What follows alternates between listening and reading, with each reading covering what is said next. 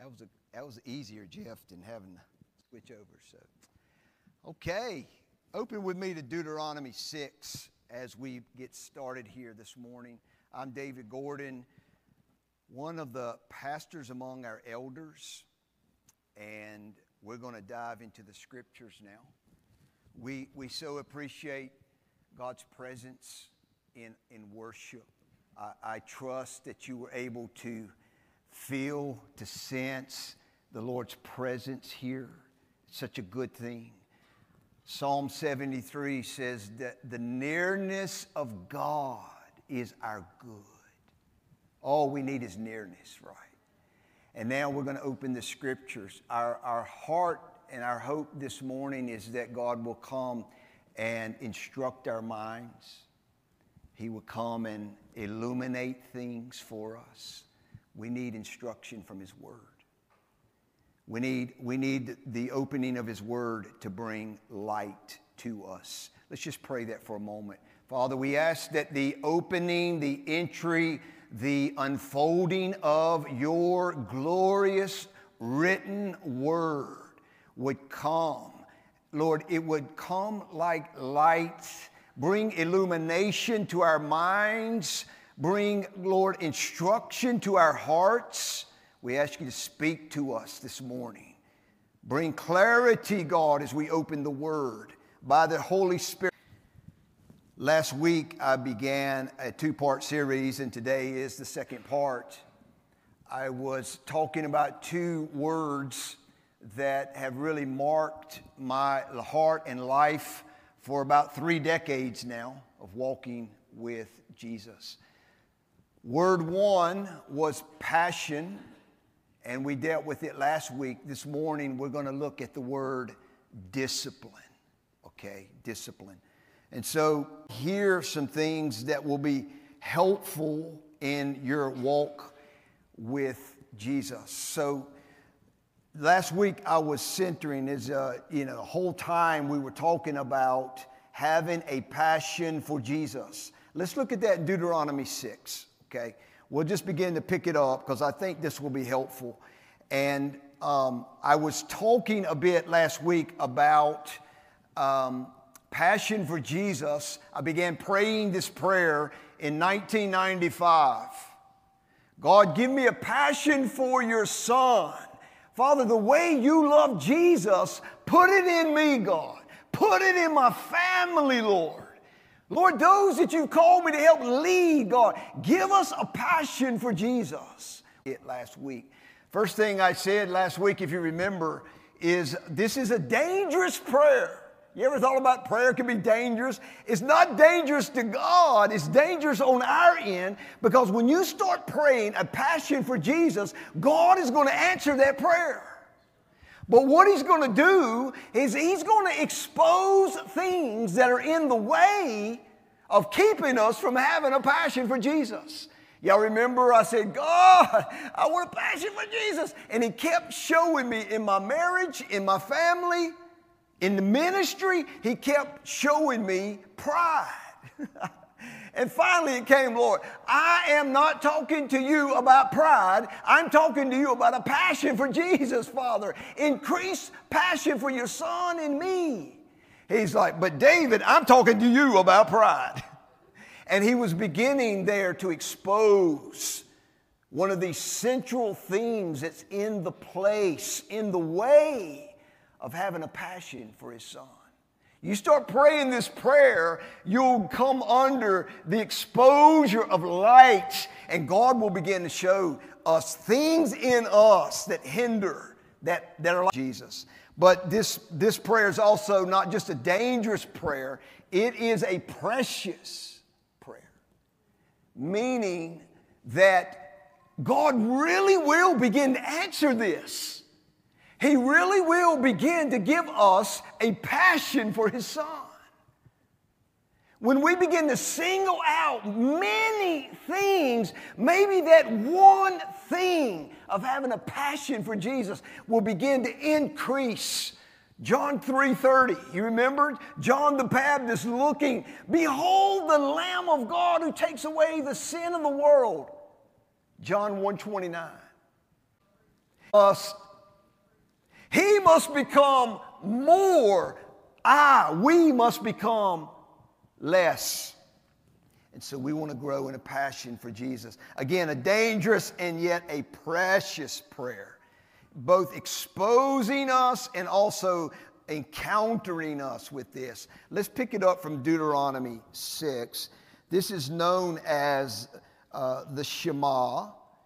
Hear, O Israel, right? Verse 4.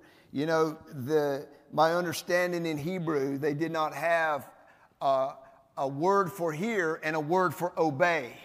They were one word. because if He is truly God, when He speaks, we ought to hear, yes, but it ought to get into our heart, into our hands. We ought to, as, as you tell you, you ought to get to stepping when God speaks. So, hear, O Israel, the Lord is our God, the Lord is one. And he comes to verse 5. And this is, Deuteronomy 6 5 is a core prayer among the Jews, even to this day. They pray this prayer twice a day. The only thing I remember about two a days, Drew, was football in August, high school football. You practice in the morning and you practice in the evening because it's too hot during the day. Two a days. How about Psalm 1, verse Delight yourself in the law of the Lord and meditate upon it day and night. And so this is a prayer that ought to be a prayer for each of us twice a day at least. We ask God, would you do this in us, Lord? That we would love the Lord our God with all of our heart, all of our soul, and all of our strength or might. Not going into the detail there, I'm just going to hit the heart piece. The heart was understood in the scriptures as, as the seat of our reflections and our affections. Now, think about this. Our affections flow in proportion to what I'm reflecting on.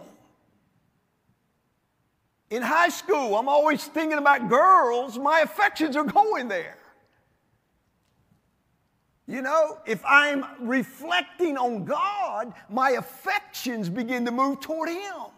And so we want to pray this prayer God, give us a heart, give us an undivided heart. God, give us a passion for your Son, the Lord Jesus Christ, God. Would you put it in us? And so this is that prayer. We want to pray it multiple times a day it's interesting, if you will, move with me to Matthew chapter 22. Matthew 22. Oh, it is up back there, okay. Jesus was questioned by the Pharisees and the Sadducees, religious leaders of his day. And Matthew 22 36 says, Teacher, Jesus, which is the greatest commandment in the law? Thou shalt not steal, thou shalt not kill, thou keep Sabbath. What, what is the, what's that primary? And Jesus brings, and he quotes Deuteronomy 6, verse 5, that we just looked at. Here's, here it is Matthew 22, verse 37. You shall love the Lord your God you shall have passion, passion for God. Yes, we should love the Lord our God with all of our heart, soul, and mind. And so we see that this encompasses all of what we are. Our heart is our, the seat of our reflection and effect. Our, our life, our soul is all of our life. Uh, with all of our might and strength would be our resources. All that you have, God is like, channel it toward loving me. Man, you're talking about living with a one thing mindset. This is what we're after we say, God, would you, would you do this in us? Notice what Jesus says when he gets to verse 38. He says, This is the great and foremost commandment. The word great, the Greek word is megos. Say that with me. Megos. We get the word mega, like the mega load or the mega, like something really big. He's saying this here is the mega, here, here is the greatest and foremost is the word protos for first. This is the greatest and first commandment love God, all that you have. And so, this is again part of what is beneath my understanding of how that we would have a passion for God. In 2018, I made my way across the big pond again, Romania. And I was going, I was going to lead, a, uh, involved in helping to lead a camp. About 120, I think, no, it was about 130, 140 Romanians, young adults, and a lot of young married couples were there, some children there, etc. And it was a great time. For about a week, we worship and pray and teach the scriptures and lay hands on the sick and minister the word and had fun. It was just a great experience. But I remember one day, about third day in, there's a young lady, maybe about 25 years old. Her name was Theodora. Theodora uh, pulled me to the side, and she spoke great English and a crooked Romanian, like maybe about 15 words. anyway, I do know what vodka is, though, in Romanian. Cow, right? No, vodka. They said, vodka. I said, Oh, I know what that is. they said, It's a cow. I was like, Oh, no, I missed that one. oh, we had so much fun in those days. Theodora, she said, David, I, I want the, this one thing. I really want this passion for Jesus. I want to grow in intimacy with God. Yes, let this be central, beloved. She said, I, w- I want this. And here, when I, when I spoke, I said, Theodora, I said, cry out for it. Ask God, seek it. Number two, build a fence around it. And thirdly, guard the precious. That's what I told her. It just came up out of my spirit. Get a passion for Jesus. It takes years. Guard this passion. And so this is where I want to go this morning. I want to, I want to talk about this, this thought.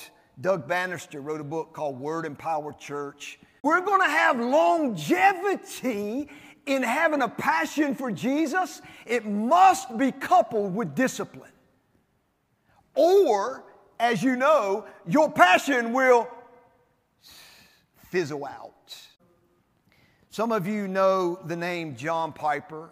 He spent about four decades in Bethlehem Church up in Minneapolis, Minnesota.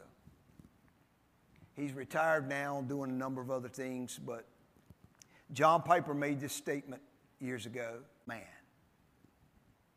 And I began to think about that a bit. That maturity in God, going deeper, moving higher, growing and have a right motive now. It's really helpful. In the 90s, there was a book I read. I, I, it might have been late 80s. Some of you probably have it on your shelf. I'd encourage you to pull it back out and blow the dust off. Ordering your private world. Have you ever noticed? Think about it. Many of us, we have our public lives in order. Our bank accounts are in order. Our workspace is in order, right? Fools. Are you kidding me? There's an, an acronym that I developed, I think it was back in 2009, for oil. O I L. Do you guys remember those 10 virgins? in the context of the end of the age. Matthew 25. It says that all 10 had lamps, but only five, half of them had actually oil to burn lamps at the end of the age. I'm not going into what the oil is there. I'm simply saying we need oil But here, here it was the, the acronym for me. Oil is having an ordered inner life. I'm telling you, if we have an ordered inner life, we'll have fruit in our public lives. If we have an ordered inner life, we'll have stamina in God. We'll have strength for endurance and perseverance until He comes. We'll be able to fight through whatever comes against us because I have order in my inner life. Oh God, give me an ordered inner life. I'm gonna give you just real quick. Some of you heard me teach this before. Let me give you the three D's while we're right here, okay? The three D's. If you wanna see life 3D, make a decision this morning. Because I'm getting ready to go into how to guard passion. Make a decision, draw a line in the spiritual sand. These are times where we, we have spiritual markers in our walk with God. Draw a line in the spiritual sand. Make a decision. Number two, discipline yourself in that decision and go after it day by day. And number three, desire will come. I think many times desire fizzles out because we don't understand. Many times desire is third level. Make a decision, discipline yourself, and stay in that discipline. You know, you've heard it said, it takes about 21 to 30 days to build a habit.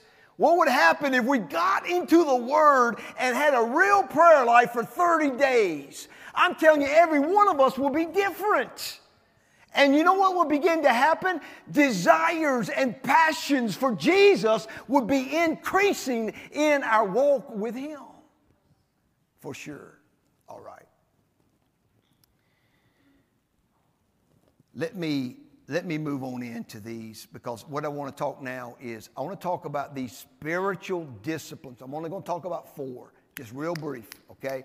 Spiritual disciplines that do this. They help guide and they help guard. These spiritual disciplines help guide us into passion for Jesus, but they also help to guard our hearts from the things that take away passion for Jesus. I'm on, uh, who's back there? Jamie, you got my, is it up? Jeff Lau, you the man. I have this drawn out with colors in my journals and all that stuff, but Jeff actually took about five minutes and did what I cannot do. and you're like, what in the world is that? I give you permission now if you want to. Pull out your phone, take a picture of it. Or maybe we can put it on the website or something. But one, one of the things that I want to begin moving into now is let's talk for a few moments about this very thing. And what I'm going to do this morning is not try to go in all the detail. I'm just going to hit, okay, because of time.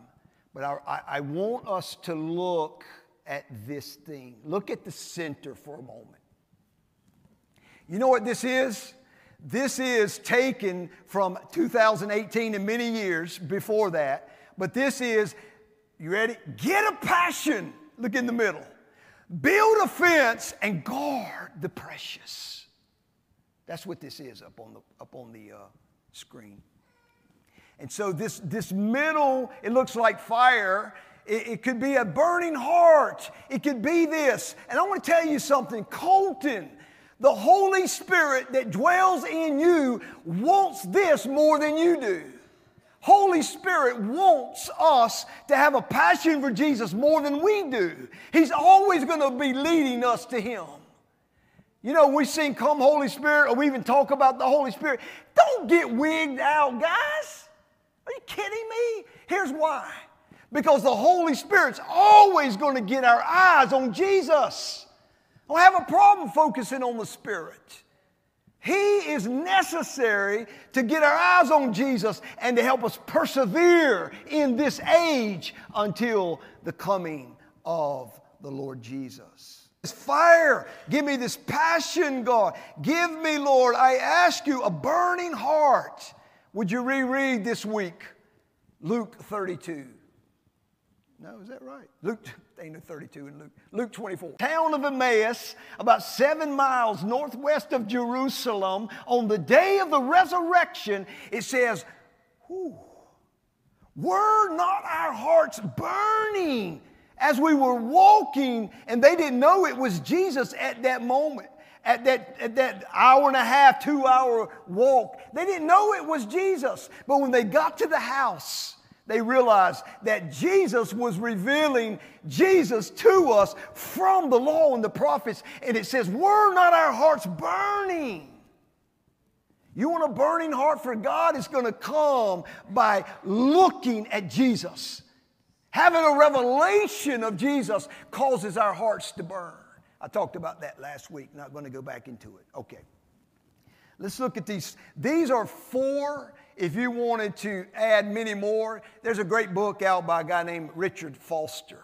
But I'm just highlighting four areas that are necessary for us to put at the fence of our hearts so passion can continue to burn for Him.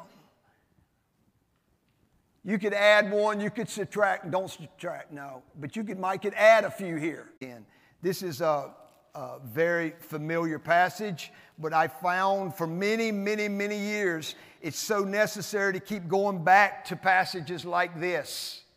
Because as each of us know, the verse, Luke 10 38. Jesus was traveling, came to a village. Woman named Martha welcomed him, Jesus, into her home. And she had a, she had a sister, Mary. Look what Mary was doing. Mary was listening to the Lord's word, seated at his feet. This is a, this is a tremendous posture of prayer. Sitting at his feet, listening Many of us think prayer is always about talking. And if you're a talkative person, the Lord loves to hear your voice. But there's a time when the Lord will say, and I'm going to tell you guys, many times we're not hearing the Lord because we're not taking time to sit at His feet. Maybe we're not taking time to sit long enough.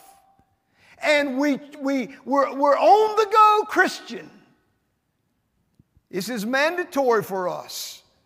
Look at verse 40. Martha was, and there's a trifecta going on. Look at this. Martha was distracted by all of her preparations. Verse 41. Martha, Jesus says, You're worried and bothered. She was distracted, worried, and bothered about many things. What God wants us to do is move from being a people of many things that distract us calls us to be worried and bothered. And he says, Look, I want you to be a Mary in the midst of many. I want you to sit at my feet and hear my voice and listen to my word. Amen.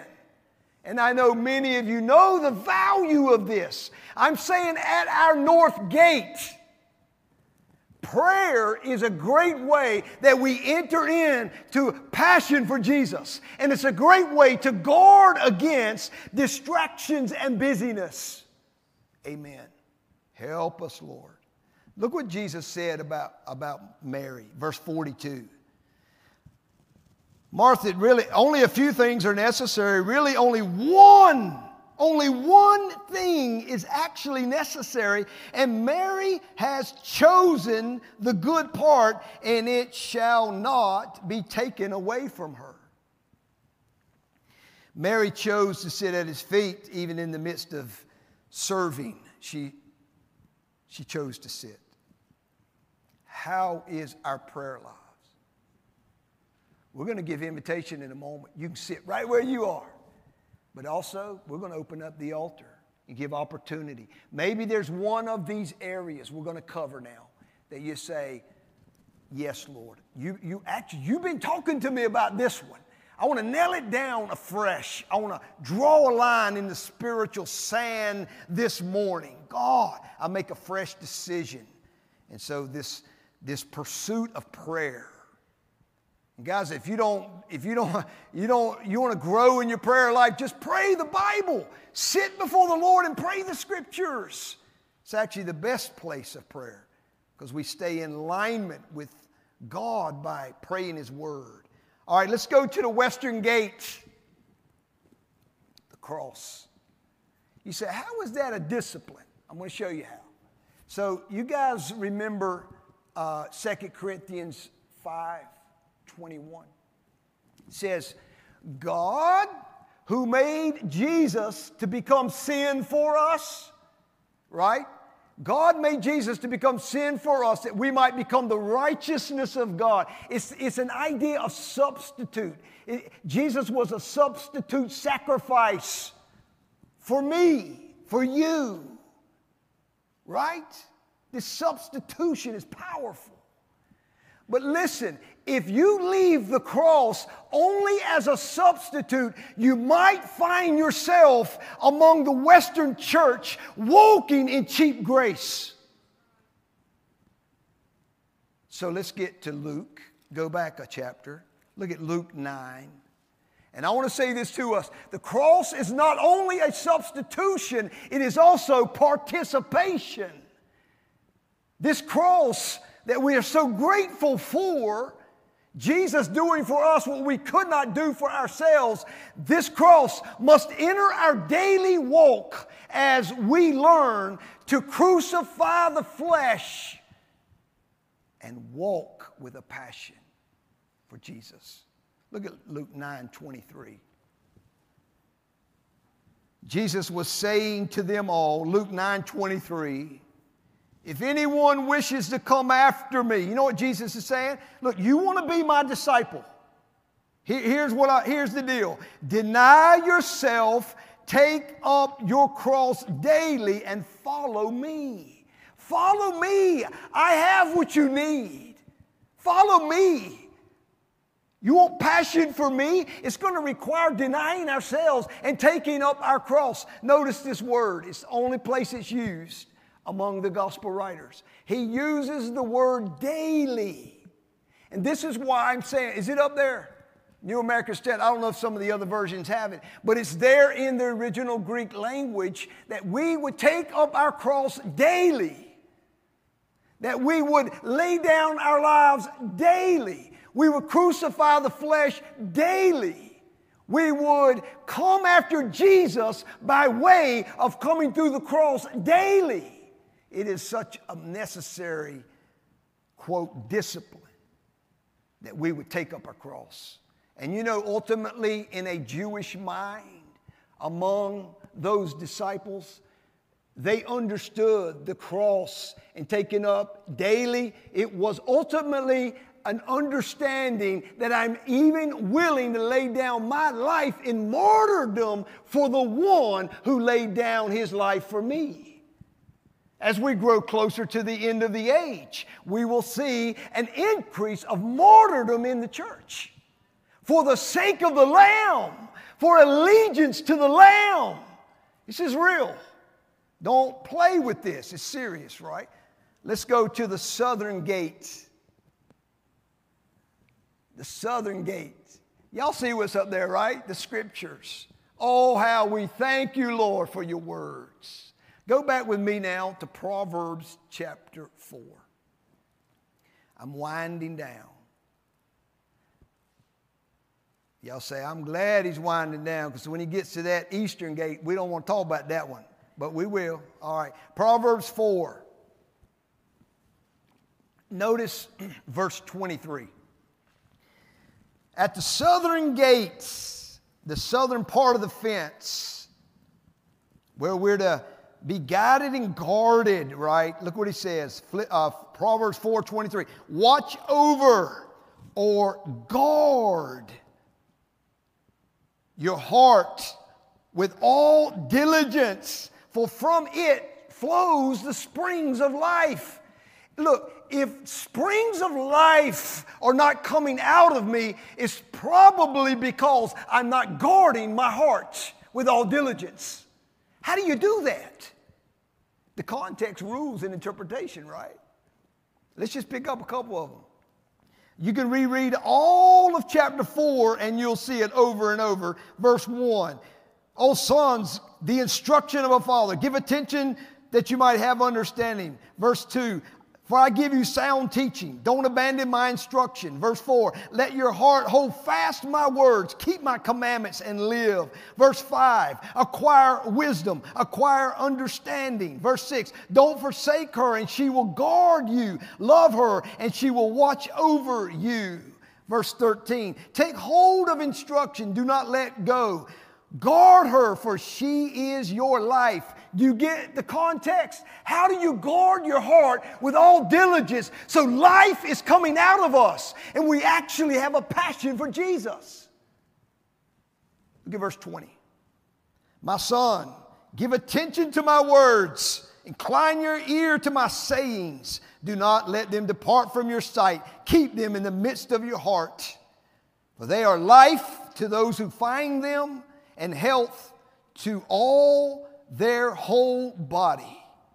Watch over your heart with all diligence, for from it flow the springs of life. How we know how necessary it is that we be a people of the book. Because I'm going to tell you guys, as you know, there are many deceptions flowing around in our culture. Many deceptions. And we need the truth out our south gate of our hearts to know truth from error. So we'll be able to call that thing out and not let it get in and cause doubts and deceptions of our minds. God help us, right? Okay, let's get to Matthew 9 and I'll close up. Matthew chapter 9. I told you I'm just going to hit these, put some little challenge in front of us, and that's all we could do for today. Um, let's hit this last one. How do we, God, how do you help guide our hearts into passion for Jesus and guard our hearts with all diligence, God? How? Oh, at the north gate, God, let there be prayer in our lives, Lord. At the western gates, the cross. At the southern gates, the scriptures. Now, what's happening over here at the eastern gates? You know what that is? It's an empty plate. Oh, it's an empty plate. Yeah, we're going to talk a little bit about fasting. Let me share a thought with you here. Um, in this book, um, Richard Foster, Celebration of Discipline, he says this in his chapter on fasting. He said, Fasting more than anything else, reveals what controls us. Uh, did y'all write that down? Can you imagine? You're fasting, you pushed away the plate, maybe you're drinking some water, maybe you're drinking a little bit of juice. I don't know. Follow God, listen to the Holy Spirit. He will train us how to fast.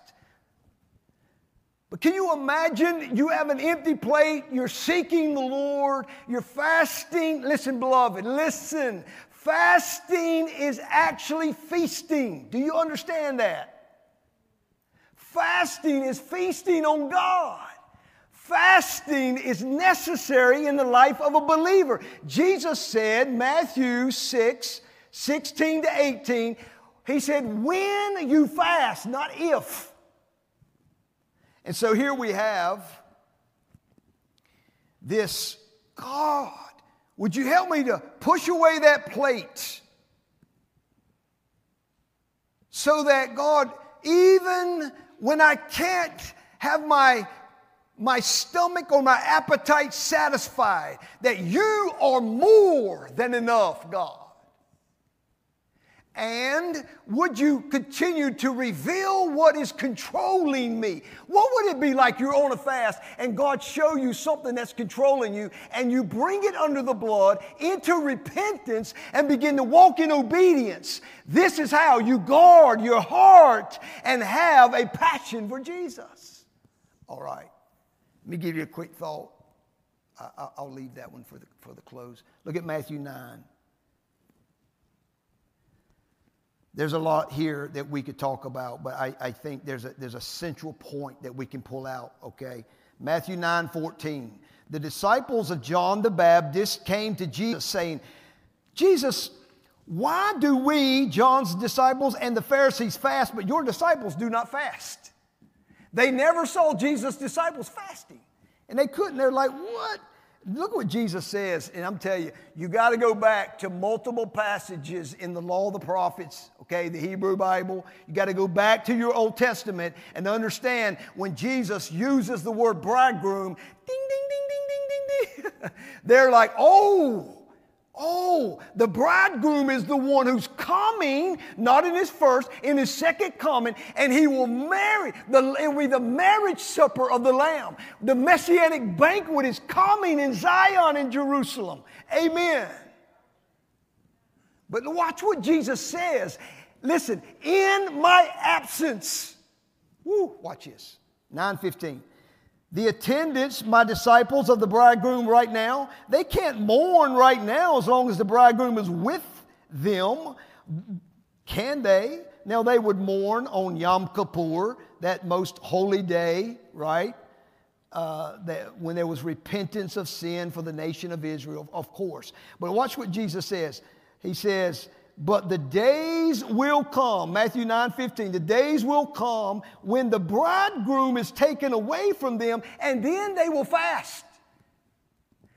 Jesus, I believe, is saying this. There's coming a day I will be taken away. I will be crucified. I will rise from the dead. I will ascend to my Father. And in my absence, you fast for my presence. There's something profound about the presence of God that increases when we push away the plate. We learn to feast on God. Instead of eating, right? Instead of eating our food, listen to Job. I'll close with this. Listen to Job 23 12. Oh my. I have not departed from the command of his lips. I have treasured the words of his mouth more than my necessary food. I really believe that fasting is not about not eating, it's about weakness. It's about feasting on God. It's learning how to receive from the Lord when we push away the plate. Now, if some of you are on medications, talk to your doctors about this, okay? You, you, need, you need to think about that. I understand. But probably 90% of us in this room can fast. Let me close with this thought. Some of you have heard of the Didache. The Didache. Didache, D-I-D-A-C-H-E. The Didache was a, basically like, for us, it would be like a small pamphlet that was written by the original disciples of Jesus, okay? And it has about 16 chapters. You can just Google it. Google Didache and read it. 16 chapters. I reread it again this week. 16 chapters, about the size of 1 Corinthians. And it's simply them quoting the scriptures and things Jesus said, basically. But it's interesting, and I think it's chapter 8 on fasting. Think about what that first century original disciple understood. They said this We will not fast like the hypocrites, the religious leaders who were fasting outwardly to be seen and noticed and honored by others. Here's what they said they said, We will not fast on the second and fifth day. That would be Monday, Thursday. We will fast on Wednesday or the fourth and sixth days. So we know the early disciples fasted twice a week. I'm just saying, good. What would it look like if we just had a 24 hour period as a church? You take a day here, day there, whatever, but a day, a 24 hour period a week we will see a vast shift of passion for Jesus increase in our hearts. Let's push away that plate once a week, 24 hour period. I found the best is uh, just as an idea. Don't eat on Sunday evening and wait again till Monday night. Yours might be eat on Wednesday and wait again till Thursday evening. And what do you do during that day? You feast on God, right? You pray. If you do physical labor, it'd be a little bit harder. But God will show you how. Instead of go eat that cheeseburger, eat a, eat a, um, eat an apple. Do something different. Discipline ourselves is healthy. Let's push away that plate and say, Oh God, we want to feast upon you. We want to feast upon you. Just in a spirit of prayer, if the worship team will come. Guys, I, I want to ask you to not rush this for the worship team as well as us as a body. Let's don't rush this. I, I, I want to ask any of us, you, you say, I want to draw a line in that spiritual sand this morning. I'm making a fresh decision at the north gate. The east, west, south gate. I'm making a, an intentional decision afresh this morning. And you say, I want to nail that down this morning. I want to give myself to this discipline. Only God sees us here, beloved. But I, want, I really, I want to call us. I tell you, most of my spiritual markers where God touched me, gripped me, and I drew a line in the spiritual sand, something profound about coming to an altar and just talk to God about it. Something about coming. And, and look, it's not to be seen, not to be noticed by men, but you're just say into the Lord. And beloved, listen. Feel free, obviously, to stay right where you are, stay seated. But I want to I want to ask us afresh. Would you take one at the northeast, west, or south gate and say, Holy Spirit, I hear you loud and clear this morning. I'm going to give myself. Here. I'm probably going to do a follow up on this so I can go into more detail on a few of these on Wednesday night. If any of you are available, you can come to the middle building and we'll have the adults there. We have childcare. Beyond childcare, we have children's ministry and our youth ministry.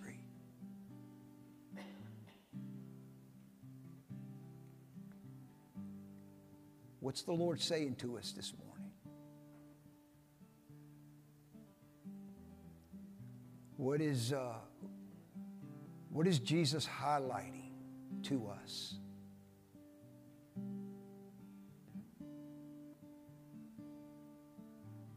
We come to submit afresh, God. Say yes.